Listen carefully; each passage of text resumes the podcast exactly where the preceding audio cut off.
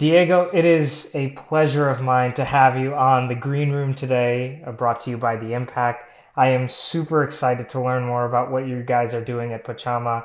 Um, I've been following your guys' growth over the past year on LinkedIn and Twitter, and uh, I, I can't tell you how honored I am to be able to see this and, and hear it right from you in terms of what you guys are helping address and the problems you're attempting to solve because uh, the carbon offset marketplace, that's, uh, that's a really fascinating world that uh, has gone through a lot of trials and tribulations, and it seems you guys have addressed some of the biggest issues in the space. But uh, I'd love for you to share a little bit about yourself and uh, the problems you're addressing over at Pachama.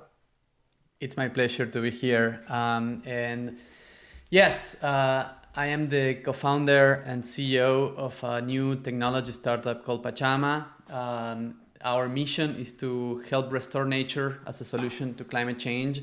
We started actually with, with that insight the insight that uh, forest and other ecosystems play such an important role uh, on fixing climate change. Um, trees, as they grow, we all know, sequester CO2 from the atmosphere.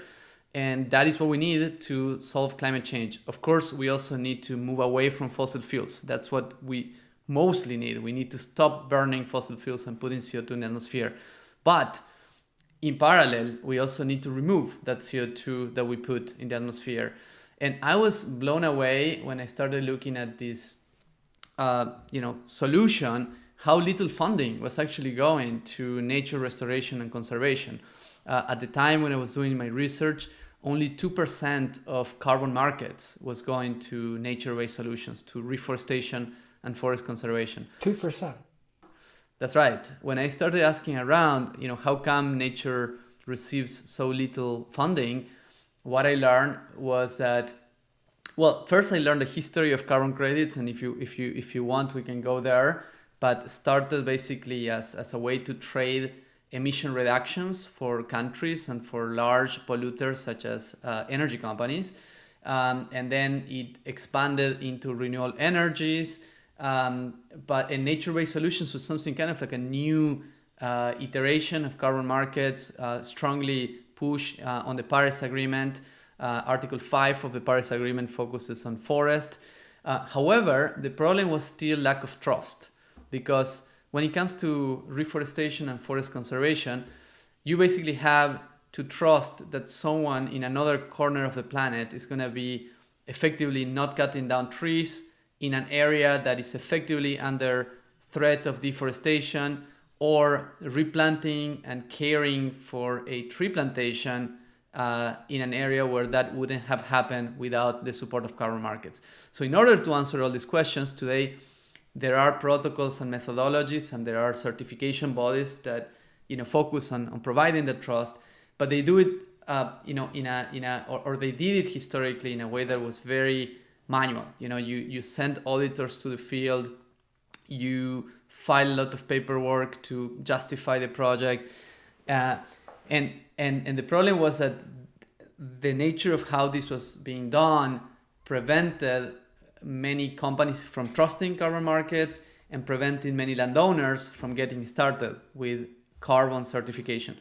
So what we tried to do is uh, or, or, that led me to, to, to want to start this company, you know, seeing that there was a technology gap and that, that technology could play a very important role at reducing um, the cost, at increasing the transparency and just making the entire market more efficient so that more funding could go to reforestation and forest conservation, ensuring that when you're buying a carbon credit, that carbon credit effectively represents one ton of CO2 removed from the atmosphere by a tree that is growing in another part of the world. And hopefully, ideally, uh, helping local communities make an income of fixing climate change as opposed to making an income of producing climate change and planting native species that also help with the biodiversity aspect of a conservation project.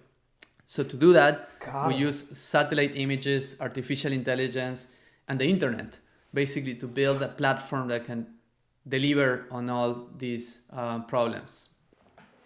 Have found a way, and, and there's a lot to unpack there, but it seems like you guys have found a way to automate the auditing process for what these pre-existing, I guess, uh, certification bodies are already doing today, but they're sending out individuals, which naturally you can't have a human stationed at every reforestation right. project across the globe. So you found a way to automate that entire process with satellite imagery and AI. That's right. Yes. Um, so still there, there might be a component of on-site audit and on-site visit, but okay. you know you cannot cover tens of thousands of hectares of Amazon rainforest, you know, uh, with no human, in no humanly possible way, right? So the only way to monitor in real time the size of a country uh, of uh, forest is with satellite data. And even when, when we had satellite data, but we didn't have computer vision, which is this technique of artificial intelligence that allows you to basically have an algorithm look at an image in real time, you still need humans to go pixel by pixel seeing whether there was deforestation or not. But now you can run an algorithm. Yeah. And the algorithm is scanning the images and detecting changes. And if it detects a change, then you can basically double click and observe what's going on in the forest, right? Um, Got so yeah. It. So so you guys are literally using, I guess, uh, I don't know how frequently satellite imagery you're able to get access to, yeah. but you know, I'd imagine, let's say it's a month for just conversational right. purposes. You're able to use AI to say, okay, well, because these trees were planted on this acre of land in the Amazon rainforest, we know that trees are going to look like this in terms of coverage right. over X period of time. And you're backing it up with satellite imagery. And if there's a discrepancy, then you can dispatch a actual human to go check out what actually happened in that specific location as opposed yeah. to needing people to be scanning the full rainforest. Yes, that right? that's that's intention. That's intention. Yeah. Got it. Okay, so then how does this play into the carbon you know, offset market or the carbon yeah. market as a means to fund reforestation because that's something really unique that I've never really even heard of as the pitch for carbon markets. Right. Because usually the pitch for carbon markets, obviously through the years, and I'd love to to understand from your own experience in learning about the space and how you guys have advanced the market with this auditing tool.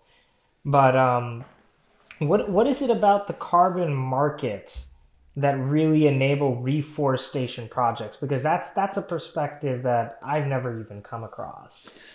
Yeah, what I would say that uh, I like about carbon markets or, or the way that carbon markets work is the following. We need to decarbonize the economy, right? Uh, we need to 100%. reach net zero. Um, we need to move totally away of fossil fuels, right? but that will take some time and you know we still don't have air, electric airplanes unfortunately to replace the, the global uh, air fleet we still you know are going to have cars burning gas for the next uh, few right. years and even the most progressive uh, places like california is setting up targets for 2030 to you know get rid of uh, gas cars right so as right. we transition out of fossil fuels we can today start compensating the carbon that we are continuing to put in the atmosphere and the carbon that we put in the past. So certain companies are actually saying, you know, we are investing heavily on decarbonizing, but we're also taking responsibility for the CO2 that we put in the atmosphere already. And the way that we're taking responsibility is by investing in removing this carbon through carbon markets, right? And then carbon markets come because you know an airline is not in the business of planting trees and they cannot be in the business of planting trees. But an airline can say, well, you know what? Through carbon markets, through an effective carbon accounting mechanism, I'm gonna dedicate funds to compensate the CO2 that I put in the atmosphere. And that money is gonna go to remove CO2 from the atmosphere from trees that are growing or from other sources. You know, there, there are many ways in which we can we can remove CO2 from the atmosphere and other ways in which we can you know reduce emissions um, and so in my mind this is an effective mechanism to drive uh, sustainable financing to areas of climate solutions that prior, you know, just were only relying on philanthropy or government funding. And the scale of the challenge of climate change requires hundreds of billions of dollars, if not trillions of dollars, to go to the solutions, right? So it is essential that we make carbon credits work uh, to drive funding to this type of projects. It's it's almost like I guess if we had to bring in the stock market, it, it's it's like almost putting a dollar value on what a ton of carbon is worth, and you're using that as a means to purchase a tree. Like it That's may right. cost only a dollar to plant a tree, but instead you're saying the value of that tree is worth ten dollars. So the carbon markets help increase the amount of impact being delivered and actually cover the true cost of pushing reforestation efforts, which isn't a single tree, it's thousands of acres that need to be completely restored. That's right. Is That's right. is that the right understanding of what the carbon markets are really enabling here? That's right. Yeah, climate uh, climate scale reforestation. And when I say climate scale reforestation, is that in order to move the needle on climate, we need gigatons of CO2 removed from the atmosphere. And to get gigatons removed from the atmosphere, you need to reforest millions of hectares. Now, that might sound like a very enormous mission, but if you compare it with other things that humans do, like building enormous bridges and building skyscrapers and sending rockets to the moon, reforesting millions of hectares is not that difficult to do. The only thing we need to do is just send money and, and ensure that the trees are being planted and, and kept there. Right, because once once you know that you can validate that every action being taken is an actual action that is delivering a quantifiable amount of impact, then it's just a function of how much capital do we want to push towards it. That's right which which changes the whole perspective and the conversation around then I guess carbon offsets and and what carbon markets are really enabling. If you present it in the sense, and really what it is doing is it's driving capital into reforestation efforts, whereas the traditional and and where does that that side of the world come from? Because when you typically read literature on carbon offsets,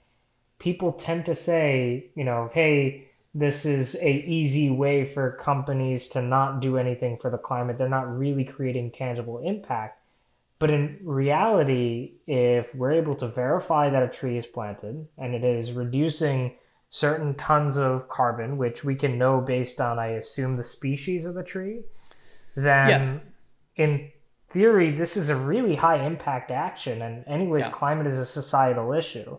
That's right. That's right. Yeah, I guess that the, what what the criticisms sometimes come, and and they are you know uh, reasonable, when a company let let's take an oil company, right? An oil company might say, well, you know what? We are just going to plant a lot of trees, and we're carbon neutral. Congratulate us, guys, uh, and we're going to continue extracting oil and burning fossil fuels, right? And business as usual, mm. right?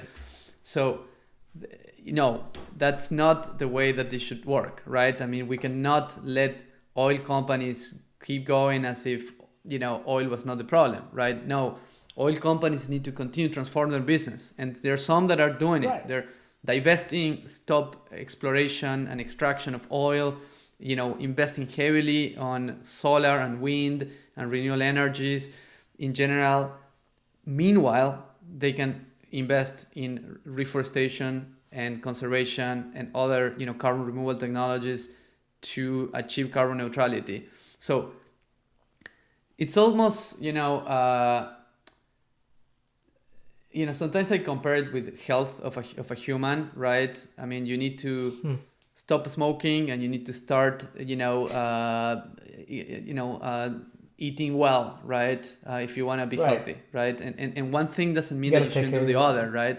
You need to stop doing the things right. that do wrong to you and you need to start doing things that do good to you, right? So I think that that's the way they see here, you know, how we're going to build a sustainable planet. Okay. Okay. So that, that that makes a lot of sense because it seems like a lot of people were blaming the system. It's like in in the sense of going along the analogy of the human body, it's like if you just eat ice cream 24/7, you're going to be very unhealthy. Right. just because you bought a subscription to uh, what's that what's that product called Weight Watchers Mm-hmm. doesn't mean that you've you've done everything right. You've gotten the food, you now need to change that habit. And there are companies that are just making the jump of, hey, I gave money, but they aren't making the actual internal Right. change that they need to. And Right. that's where that kind of publicity came from. Okay, that makes a lot of sense. So what's what's been your journey with, you know, carbon offsets or more importantly, reforestation? Because what you guys are driving home and scaling is the ability to validate and in my in my opinion also accelerate reforestation efforts at a global scale because if you can audit based on satellite imagery with the the advances space technology is having i'm sure you guys may have real-time feeds soon Yeah. Yeah. so what's your Yeah. what's your journey been with reforestation Yeah, I mean the journey has been, you know, fascinating. Learning so many different disciplines because you know we had to learn about forest science, we had to learn about geospatial sciences, we had to learn about computer science and machine learning, we had to learn about, um, you know, cloud computing and terabytes of data being processed and analyzed in real time we had to learn about finance and you know financial mechanisms and we had to learn about international trade because you know we're talking about brazil and peru and indonesia and the us and europe right? So wow. it unlocking the solution requires this very multidisciplinary uh, effort. So uh, to me it's been about building a team that has all these different skills. Um, and in a short period of time i mean the company has two years and a half uh, but we're already 23 team members you know combining all these different disciplines. And we're also surrounding ourselves with advisors and investors that can help us you know do it right from every perspective. Um, but it's just been fascinating to see so many talented people that want to be part of the climate solution. Yeah no it's it's it's the kind of company that i would also want to work at just because there's impact and there's tech. And and I think that that goes for many people who are in the climate tech space. Um, because if you can get both the best, uh, if you can get the best of both worlds in this case, both technology yeah advancements and climate impact, it makes it a really attractive proposition for anyone want to be involved with. My my thought is then, or the, the question that immediately comes to mind, I, I don't think you're a you know forest scientist or a geospatial engineer. Is your co-founder by any chance? Did you guys like how did you yeah guys get started? Is this is this something where you're just like, hey, we're gonna sit down and learn, or you know? Well yeah i actually well my co-founder is a machine learning engineer um, and i am a technology entrepreneur. I would define myself. I did two other technology companies before nothing to do with climate or forest or carbon. Uh, the two companies were in the travel industry actually because i was very passionate about travel and the first one was a mobile app to book hostels the second one was a, a luggage system that allow you to track your suitcase anywhere in the world using gps and 3g um, Really? but what I learned building these two companies is that you can create stuff. You, you can come out with an idea and that nobody thought before, that somebody's tried before and failed, and then you can just go and try it. And then you can, you know, surround yourself with people that know different things and then raise some capital and then go and build it and, and launch it to the world and then improve it and learn from it.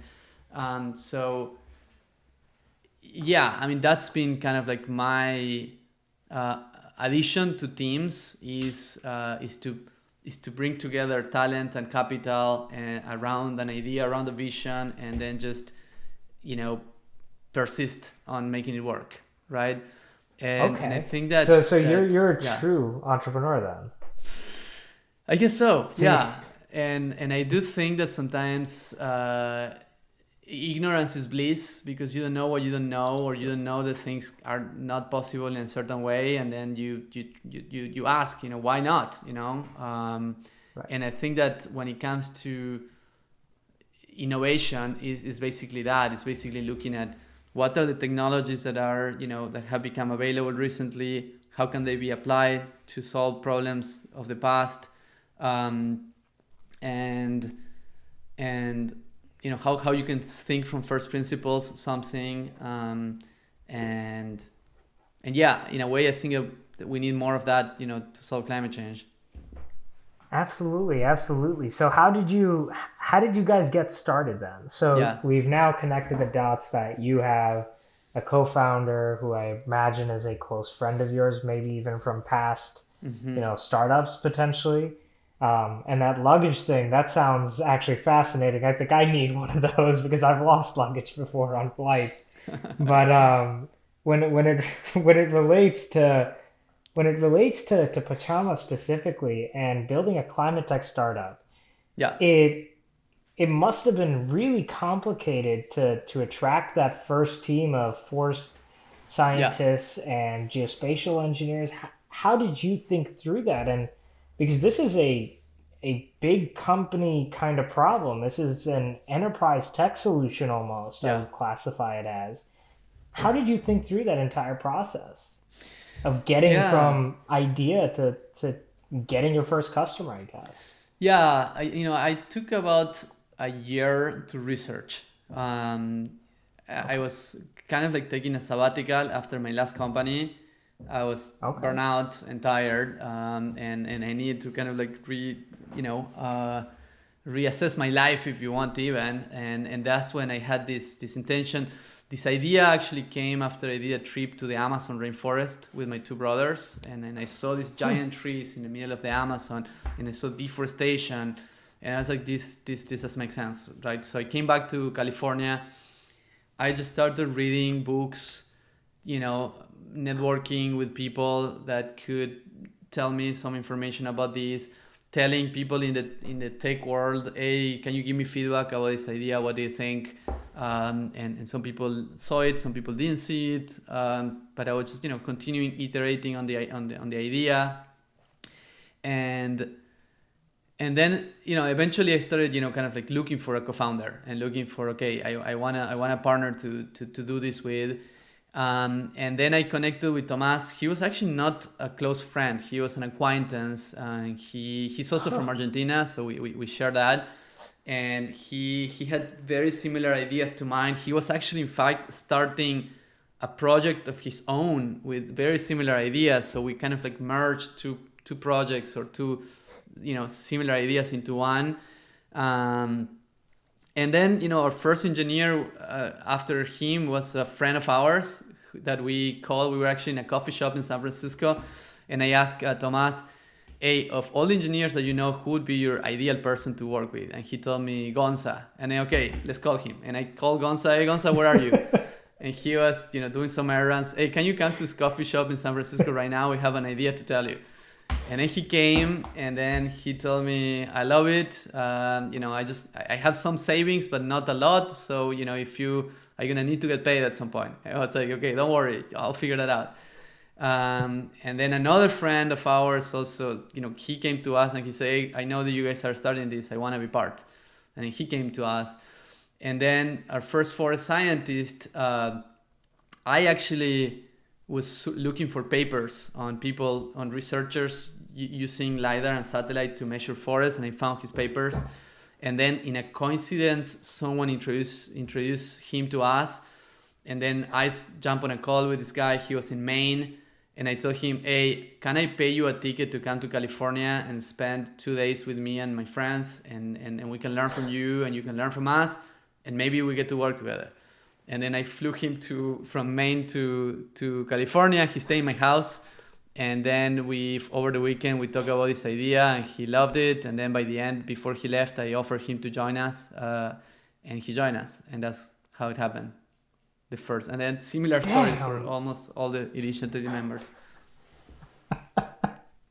So so not only was it a mix of serendipity to meet that uh, scientist in maine yeah but but the entire journey was hey you're working on a similar idea let's join forces and yes. then random phone calls to people who are like, "Hey, I like the idea. Let's just do it." Yeah. And and you had already put together a rock star team then, which yeah. probably led you guys to be able to put together your first, I guess, iteration of what Pachama's tech is and this auditing tool and Yeah. Did you guys initially think that the the target market was going to these enterprise companies? I know you guys have worked with Shopify now, Yeah. um, and Yeah. a couple of other really big enterprises. Yeah. So was that the initial idea, or did you guys think, oh wait, the impact for this is let's license this auditing solution to these Mm. certification bodies?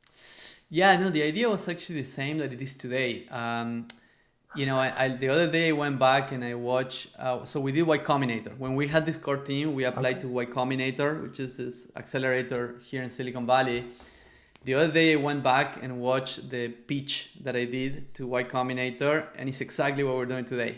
And so Wow. I mean, we learn a lot, and there's a lot of nuances on, on how we do things.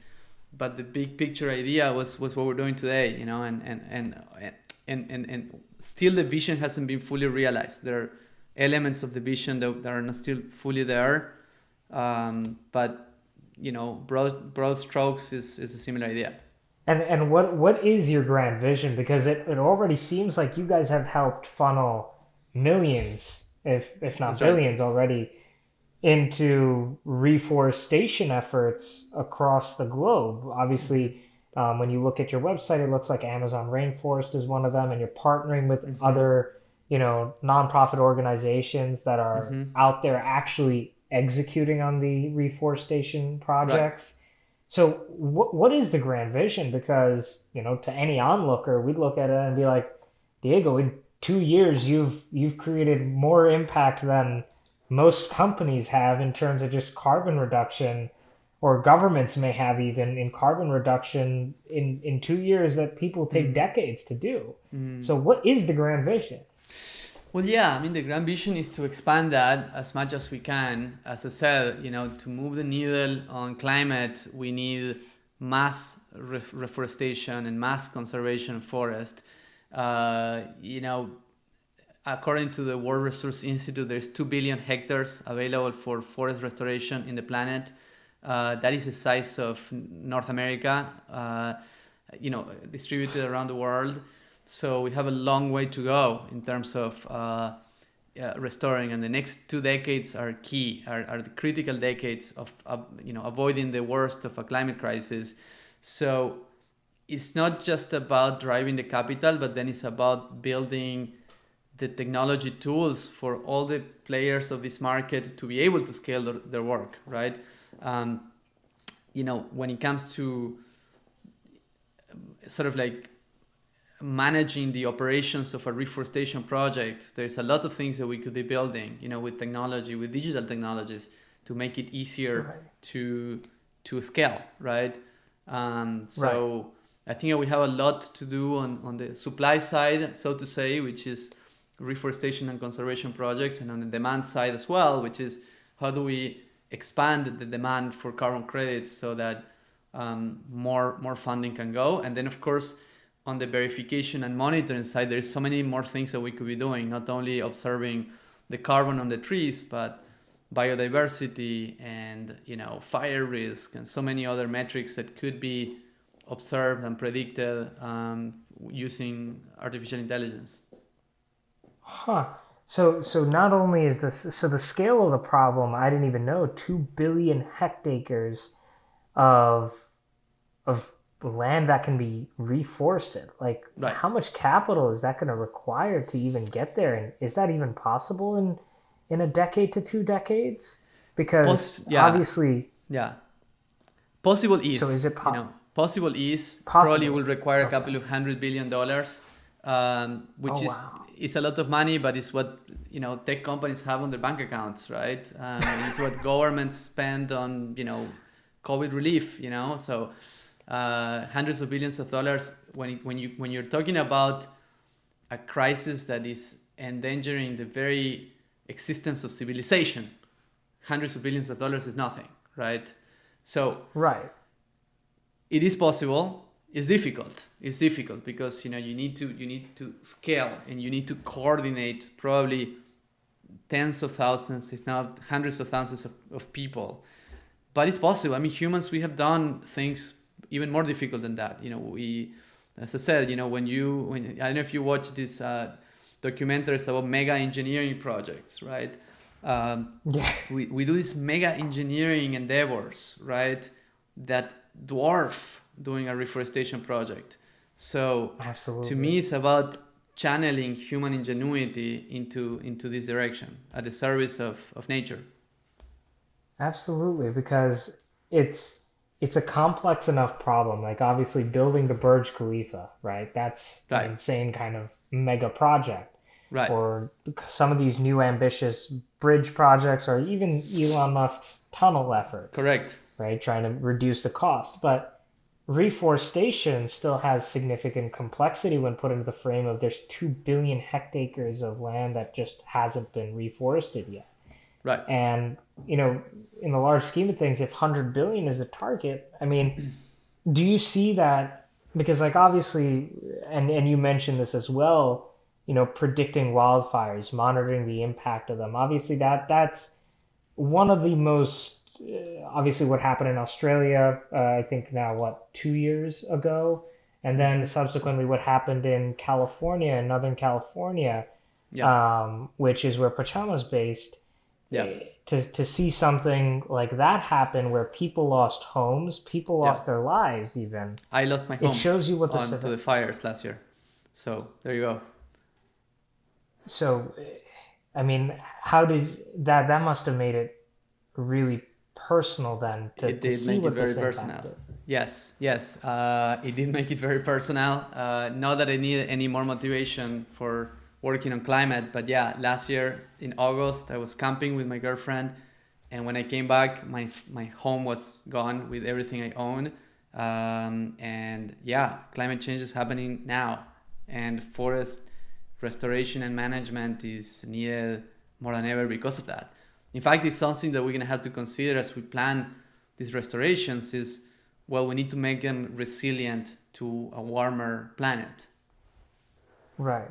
And I'm I'm sorry to hear um, about that loss. Yeah, I'm I'm more grateful that that at least you're in good health and and and uh, Yes, still I'm here with us too. today. So I mean, it's it shows you that that there is a significant shift occurring, right? There's Yeah. awareness in the consumer space as well. Do do you believe that the next step to get to that, let's say 100 billion is the goal, right? Yeah. And it's not going to come from a single individual or source. Do you suddenly Right. start to see after those wildfires, obviously a number of people starting to say, how can I also offset my own small carbon footprint, um, or buy into carbon Yeah. markets that you guys are helping validate, or these offsets that you're helping validate? Yeah. Do you start to see consumers reaching out to Pachama saying, what can I do? It's a hundred Yes. dollars, but it's something. Yes, yes, absolutely. I mean, um, again, we started with big corporations as our target uh, customers, but we are, you know, working on making it possible for anyone, for a small business, for a chain of restaurants, or for a family that wants to, you know, dedicate part of their income to to compensating their carbon footprint and to restoring forest. Uh, if you look at, uh, you know, the revenues that companies like Spotify or Netflix make just with ten dollars per month, you know, from hundreds of millions of families around the world. Imagine if every family would chime in ten dollars per month, we would be driving billions of dollars to forest restoration and conservation. So yes, I think that. Well, I do think that corporations are way more responsible um, for the crisis, and therefore they have to be responsible for the solutions, and governments too. I do think that everybody has a role to play. You know, if we are in such a crisis, we should all be trying to to to help somehow. And and what do you think is triggering that consumer behavior? Because, you know, when I when I travel to the Bay Area, you know, I, I live in New York, but uh, when I come to the Bay Area, obviously the perception around obviously impacting and doing something about the climate is at the peak of the peak, Mm, right? mm, mm. But does it require, even though at a national or even a global scale, everyone knew about what was happening in California and the potential dangers it had? You know, uh, I remember reading news reports that said that if wind was blowing in from the Pacific, then this could have been far more devastating than it was. Yeah. but what does it require a crisis of that scale Yeah. so close to people's homes to really drive change? Or have you guys been recognizing different ways to to empathetically Yeah. educate people as to how they can yeah. be involved even if it's not voting with their dollar?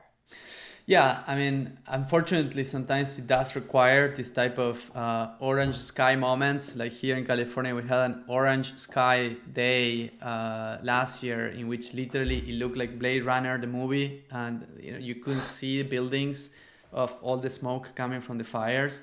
And those moments definitely produce a, you know a big awakening for many people. Um, but one of the things that we are trying to do, or we, we we will do more of, is to show with satellite data what's going on in the world, right?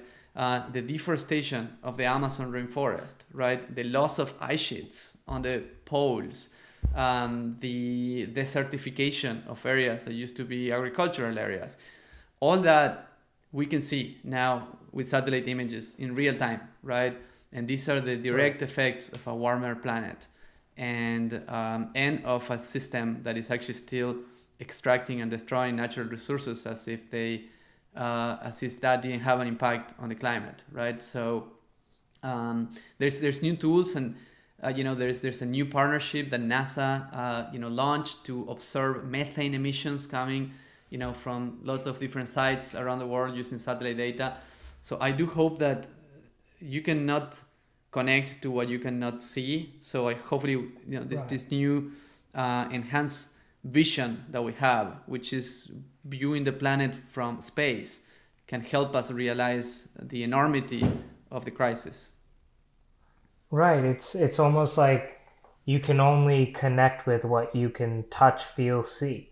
Yeah. So that way, it's it's almost like it would be interesting where people would follow Instagram and an Instagram account for the Yeah. Amazon rainforest, and Yeah. daily you just see it updating with satellite imagery from you guys. Yeah. It's a new phenomenon if you think about it. Up until you know the first picture that we took of planet Earth happened in the 70s. In the 70s, when Carl Sagan asked you know the the the controllers of the Voyager to turn the camera uh, back, and we we took the first picture of planet Earth, right? That happened when my parents were you know adults almost, right? and now we have like real-time imagery of the planet um, it's a new phenomenon it's a new perception organ that we have awakened in the last few decades uh, and hopefully it's not too late Right. Well, I mean, obviously with uh, with the acceleration, yeah, and obviously I don't think there is a there's a minimum acceleration we need to be aiming for. It needs to be Yeah. how quick do we get to that hundred billion dollar mark? yeah It's it's a it's a really fascinating state we're in because we we have the technology now to be able to actually enable at a global scale you know consumers and individuals companies and corporations to to actually invest into and vote with their dollars and their resources the things that are important to them. And we're seeing at a large scale that people care about the climate no matter Yes. whether you Yes. swing republican democratic Yeah. it's it's become a bipartisan thing which is a beautiful right. sight yeah um, so I guess then the, only the, uh, the only follow-up question I would I would think about is with with your experience and you mentioned you come from the travel industry starting Yeah. with two tech companies there one to book hostels and then obviously uh, track luggage which again two really fascinating things and I'd love to dig into that as well. Um, maybe you'll get a chance to share a little bit with us too. But uh, the the thing I'd really be fascinated about is obviously the changes between running an early stage company, investing in an early stage company, um, and hiring those initial people is completely different from talking about Pachama could potentially be one of the big players managing now a hundred a portion of that hundred billion dollar pot. I'm going to Mhm, assume that that actually occurs. yeah Um, I in fact hope that it occurs. That in in a in that kind of a world, how does what does Pachama need to do, and what are you thinking through with your team and your co-founders that's going to enable you to get to that stage? What's Yeah. going to what's going to change from today Pachama to 10 years later when you're back on the show and you're sharing, "Hey Swarnov, we did it. Now we've we've completely reforested every hectare that was available to us and we're in a better spot as a world. We've done what we wanted to do and Mm. now we're going to maintain the status quo Mm. because we're going to continue to Right. maintain. What does that next 10 years look like for you? Yeah, well, I guess this is what I, you know, think about every day, uh, right? And uh, I do think that there's a level of um, just uh, faith, if you want, uh, of just walking uh, straight towards your vision, and you'll figure out the steps along the way. But there are a couple of things that I know to be true. First is that a group of very smart, passionate individuals working together with alignment can change the world. You know, we, we've seen that many times um, in the history of humanity. So one of my, you know, things that I know is I need to keep recruiting smart, passionate people, and then ensure that we're all aligned, working in the same direction. Um, the second thing I know to be true is that uh, you can do things with leverage or without leverage, right? And doing things with leverage means doing things, things on, on, thinking of how te- technology can help us scale this, right? Um, and, and I think that we need to, to do that. You know, the, the, the, the power of the technologies that we have unlocked in the last few decades with the internet, with cloud computing, with artificial intelligence, is that it, it allows us to, you know, augment human powers to um, to reach global scales, right?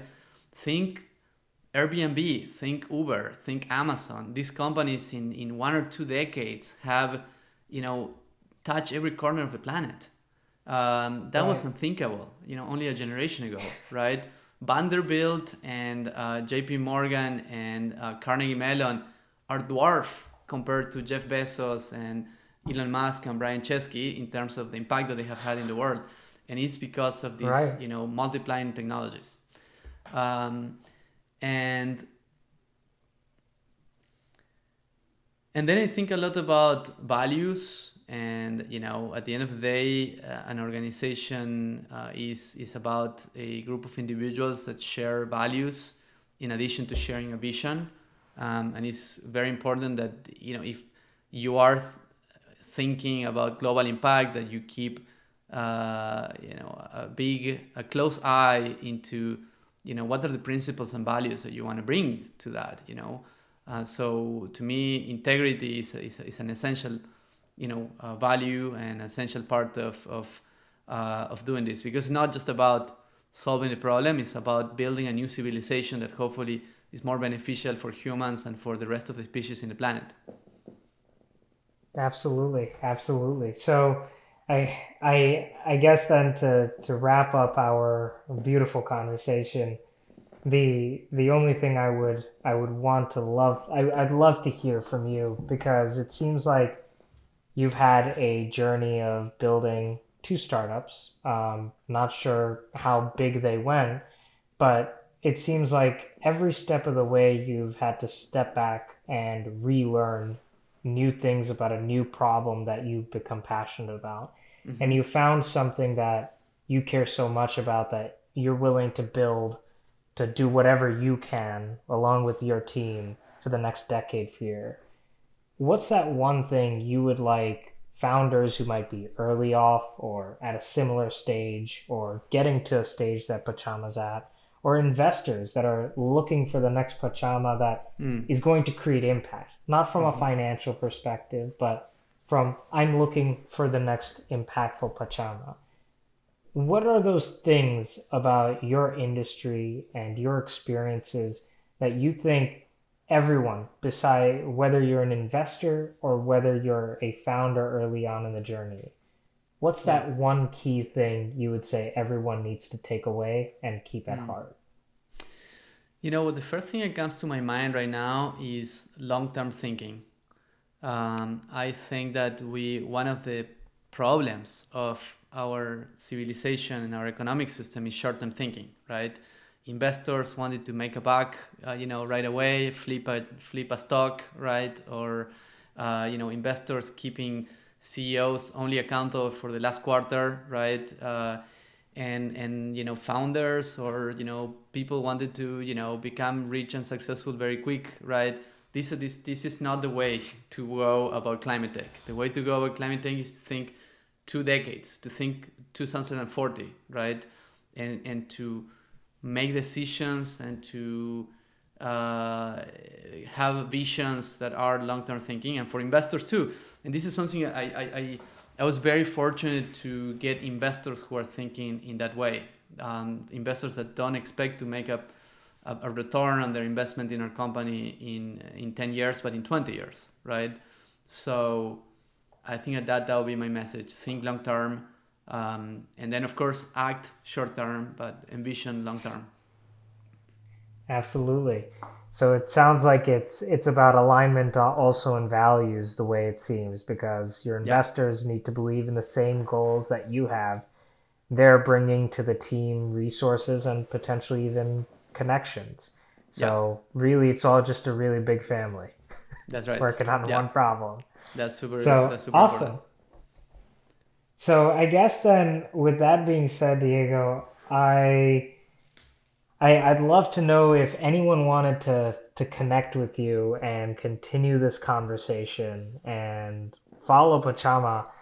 How would they find out about you guys? Where would you typically send them? And if they want to reach out to you, is there a best way to reach you? What's uh, mm-hmm. what's the way people can connect with you after this podcast? Yeah, I mean, the two social networks that I use and that the company uses uh, are uh, LinkedIn and Twitter. So uh, follow us awesome. on LinkedIn and Twitter, and of course, come to our website. Uh, we do have a newsletter that you can sign up to, and we're sending news every so often. Um, but yeah, you can find us there. Awesome. Alrighty, Diego. This right. was uh, hopefully painless. It was. Thank you so much, Arnav. So, it's a pleasure to share it with you. Hey, thanks so much for tuning in to this episode. If you are listening on Spotify, please make sure to add this to your favorite episodes and also consider sharing it on social. And if you're tuning in on Apple Podcasts, make sure to leave a review with uh, your thoughts from this episode. And of course, to also share and subscribe to this show. The Green Room is brought to you by The Impact. There's a free newsletter that you can find on readtheimpact.com, which shares plenty of insights as well as brand new startups that we're finding that are pre Series A, which could be opportunities for you, your fund, or potential co founders to really want to check out and learn from. So, with that being said, this is Swarnav S. Pujari from The Impact. It's been great to have you, and I'll see you in the next one.